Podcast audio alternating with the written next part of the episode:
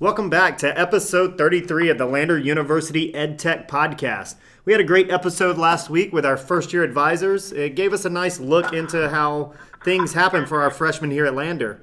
Uh, this week, we do not have a guest once again, but we do have kind of a unique setup. Uh, Dr. Willis is attending OLC in Orlando, and I have him on the line uh, via his cell phone. So the floor is yours, Dr. Willis. Yeah, so this is our first remote broadcast, if that's what you call it. There you go. I mean, it, it's remote enough, right? It's weird enough, that's for sure. All right. Well, tell tell us what you're doing in Orlando. Tell us a little bit about o- OLC and what's going on down there. Yeah, so I'm at the OLC Accelerate conference. This is the biggest online learning conference in the nation. Um, Scott Jones and I are presenting tomorrow, which is, you know, in my mind, it's a pretty big honor. Um, it's hard to get on the program here, and uh, there are probably, I'm not sure what the participation rate is. There are thousands of people here. It's huge. Um, I got in yesterday. I immediately went through the um, the big vendor room. So this is like half academic conference, half trade fair. Um, I talked to two vendors who sell um, online lab kits. So if you want to do lab sciences for online students, th- these companies will package up all the supplies uh, students need so they can do their lab stuff at home. I think that's really that's really good because we've had some concerns from the physical sciences and lab sciences about whether they can actually be taught online. So you're seeing people who are not only doing it but providing the outside resources to help you be successful. Yeah, they'll sell you a whole kit, and so it's a it's a kit and then an online component that you can um, bring into Blackboard, and uh, it's kind of a a big seamless package between the the physical materials and the online um, online labs, online lab notebooks, the whole thing. So it, to me, it's kind of neat. Like I don't want to speak for the science folks, but I'm I talked with Dave Slimmer uh, before I came down here to see what he was interested in me finding out. So I have some stuff to share with them when I get back. Yeah, that's nice. I mean, I, I'm with you. I can't speak for how effective it is, but outside looking in, it seems like there is some solution out there that other schools are using, and then you're out there kind of getting the information on that, which is nice for us here at Lander. Yeah, and so Limestone College uses um, both of these vendors. Uh, that was USC Columbia uses them too. One of them is out of Burlington, North Carolina, so they're they're close. Local, yeah, Um, nice. They wouldn't. They gave me some uh, little rubber brains. They would not let me take the fetal pig. I don't know if you could have got back on your plane with that fetal pig, but It would have been a, a fun experiment. you're right. yeah, I promise Um, you, this is for scientific research. Uh, the the online tutoring was really cool too. Um, right now, we if if you are teaching a student, whether you're it's an online or a face to face student, you have to provide the same services. And right now, we can do that, but it's kind of a patched together system, and we don't have enough purely online students to justify huge investments in online tutoring. Um, but I talked to two companies here that provide 24 7 live online tutoring, and it seems like a, a really cool service. Um, and to me, it's how, Keith, how expensive do you think tutoring would be? Oh Like man, if you were going to, if you were going to pay a tutor to come help you at Starbucks, what do you think you'd pay for that? I mean, I think you pay fifty bucks per hour or so, right? For a college level class, I mean, I would have no clue. I think I think high school tutors cost that much. Well, these guys are doing it. One one company is 25 bucks an hour, the other one's 35. Yeah, that seems very reasonable. Yeah, very reasonable, and uh, they let you buy the tutoring by the hour, or you can you know you buy a package of like 200 hours or whatever, Yeah, so like or you can you could basically buy a package and say we have this, and then if a student needs additional, then you could go ahead and purchase from there. You got that base level to get in. that's right, or you can do a per year per student um, fee. Um, that they recommend you start off with the hourly package. Yeah, But to, the- to make sure that- you need it, I guess. Yeah. the thing that is intriguing to me about it is we always have these problems of students not seeking help because it's intimidating or they don't know how to do it or whatever. I'm I'd be curious to see what kind of participation we got from on-campus students if they had access to online tutoring for whatever subject. Yeah, I imagine most of our own campus students would want to take advantage of the online tutoring more so than going to the Academic Success Center, just because of the ease and what their, their level of comfort. Yeah, um, and one of the things I did not expect is that both of those services are completely integrated into Blackboard. So students don't have to go to some website. All they do is log into Blackboard, and everything is there. That's even better. Yeah. Well, what are some other cool things you've been seeing down there other than a thousand people running around with bunny ears on? Oh, right. um, I've been to two learning sessions this morning. The first one was about what students want. Um, that was from a couple. The presenters were from San Diego State and I can't remember the other one. But whatever the case, they had some data, and I'll just uh, here's the list of what students want based on this survey data that they've done. They want to be able to easily identify what is due and when it's due. They want clear instructions and detailed expectations, timely feedback, simple course navigation, consistent grading across courses, consistent layout across courses. I mean, I don't think I don't think any of those surprise us. Those are things that we've discussed numerous times, um, and it really comes down to students want a consistent atmosphere when it comes to online learning. I mean, that's it. Yeah, nothing nothing surprising there. So the the least important factors were interaction with other students and tech support. Yeah, I, I could see that as well. I know we definitely, because of the way our course structure is written, we make sure that we have adequate student to student interaction because that's what's required for our SACSCOC accreditation. But I don't know that the students necessarily care so much about it. No, apparently, not too much.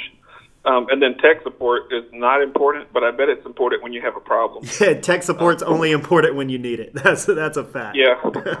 so if it if it's at the bottom of the list, that must mean that the systems are pretty stable and people know how to do things. Yeah, and I, I think that is true. Um, and then a lot of that comes back to that consistent design. You need less support when you're comfortable in your environment. Yep. So um, a couple other yeah, couple other from that data set. Um, if they find that students prefer to not work in groups, um, they don't want group projects. But if you if you use groups, they're best when they have between two and five people. Um, 77% of students will look for answers somewhere other than their instructor. Google. Um, 82% of students prefer text-based feedback. Um, students want regular updates and announcements. They want timely, individualized feedback. They do not want synchronous sessions, mobile communications, or virtual office hours. Oh, well, that's unique. I'm surprised there. I I'm, I was a little bit dubious of the of the stats there, and I'm wondering about sample size or um, size of the study or something because I think that the virtual office hours are important, whether students want it or not. I, I think you've got to make it available. Well, I think um, again we're looking at like a chicken egg situation. If if you have very consistent course structure, course design, consistency in feedback, uh, consistency across disciplines, you may need less access to your instructor. But then if you do not have those things, I wonder if that changes completely and you're like, I wish I had my instructor there because I have no clue where this stuff is. Exactly. Um, students don't want synchronous sessions. That, that's no surprise to me. Yeah, I'm not surprised. Want, yeah. If, if you want an online class, you want that asynchronous schedule so that you can work with your work with your daily calendar or whatever. Agreed. You that that takes out the whole flexibility thing. I know when I did my master's um, program online, the group work was terrible just because of time zones and people's work schedule. And so group work was much more difficult in an online format than it ever was in my undergrad face to face type learning environment. So I absolutely understand that as well. All right. Well, that's an interesting wrinkle that they did not deal with. So they they were talking about that just in terms of not wanting to work with groups. I I, I heard no discussion of why. Yeah. Um, so some people just don't like collaboration. That's one thing, but if it's hard to coordinate schedules, that's a whole that's another. Yeah, mine was all anecdotal, but you know, I had a, a newborn at home, and I did my work at 5 a.m. or 5:30 Eastern time, and then my grad school was in Texas, and so these people were doing their coursework at 5 p.m. their time, and it was hard for us to kind of link up and get things done and kind of schedule out our when we were going to do things. Yeah. All right. So this same presentation said that um, for course design, the most important things are um, the most important predictor of student satisfaction is consistent layout across courses. Ding ding. Yeah. Consistency They- wins they- again. they- yeah, you need a university-wide template. You need standard grading policies. Perfect. Um, the design priorities are again pretty simple. You, um, you need to organize the content, write clear instructions and rubrics, keep students informed and connected throughout the term, provide individual feedback, encourage student interaction without group projects. Yeah, I mean, all this sounds perfect. And the other thing that has kind of come to the forefront here is that the role of the instructor is changing. So we, I've heard about that in every session I've gone to, um, and really, and I at Lander, and I think probably in the dis, in, uh, you're just across higher education. Our traditional understanding of teaching is lecturing Yes. and it's hard for us to, to think about what else it could be what it should be and whether or not that's effective. Um, and that's going to look different for each different discipline. So I know that for my teaching, I'm constantly moving away from any kind of lecture toward activity, producing something. You know, for me as a, as a teacher of writing in literature, it's about producing a piece of writing. I, you know, even when I'm teaching face to face in class, write together in real time, um, and we produce something every time we meet. So the, talking about activity and activity-based learning rather than lecturing. Yeah.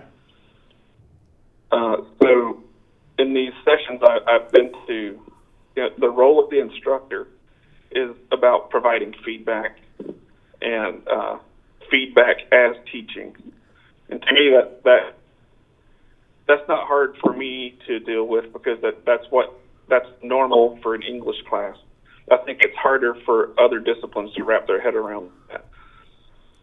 Well, yeah, and I think that you want a guided learning and not a forced learning or a you know learning through me talking at you um, in 2019. But yeah, some disciplines still need that aspect because I mean, how do you do that in a history class? I mean, you kind of just have to speak facts at them, but different disciplines can handle it differently.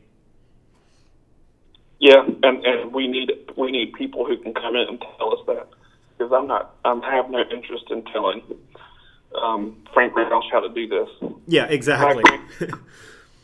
Frank, we know you're out there. yeah, hey Frank, we're gonna have you on really soon. One I'll tell you about one more session, and, Yeah. and uh, that'll be enough, I think. But so I went to one on using teaching templates to mentor new teachers. And so this was talking about taking a Blackboard or a whatever learning management system template and doing more than just organizing your content. So this presenter was from Kansas. Do they call it University of Kansas or Kansas University? It's KU, but I think it's the University of Kansas. Yeah. She was great. Um, and she said, she showed us what they do and like what they're trying to make their best practice is for any situation where you have adjuncts teaching, um, they want to have um, basically instruct, instructions for the instructor built into the Blackboard template so that really the Blackboard course looks like you have uh, like an instructor version of a textbook. Oh yeah. So yeah, it's it was really cool. So they have um they have a little module called instructor notes. It's hidden from students, but you know it, it explains what you need to do. Um, it explains like the pedagogical approach of the class, how the how the class should be paced. Um, it explains what feedback tools are available. Uh, so last week, I reached out to one of our English adjunct instructors because she was having a problem with Turnitin. Turns out that she had never used Turnitin before, and she didn't understand the um, the feedback tools that were built into it. So she was using her students had submitted and turned in, but she was putting her feedback in Blackboard in Oh. a place that I don't they were getting Wow. Yeah. and it was all because she had never she she had a lot of teaching, but uh, she hasn't taught with that Turnitin Direct tool. Yeah. Um, it was just a matter of she didn't know it was there, and it's a great tool, but if if people don't know it's there, they can't use it.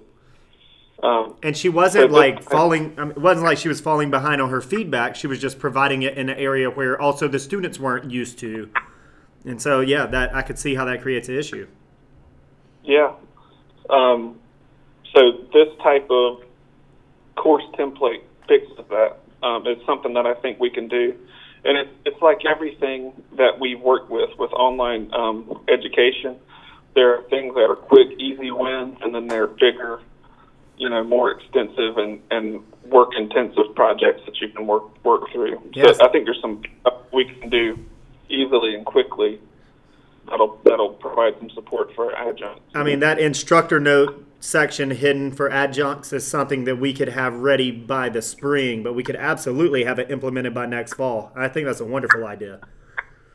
Yeah, and we'll need to make sure we'll need to do some planning to to figure out how much of that is standard across the university, and how much of it needs to be driven by specific disciplines and things like that.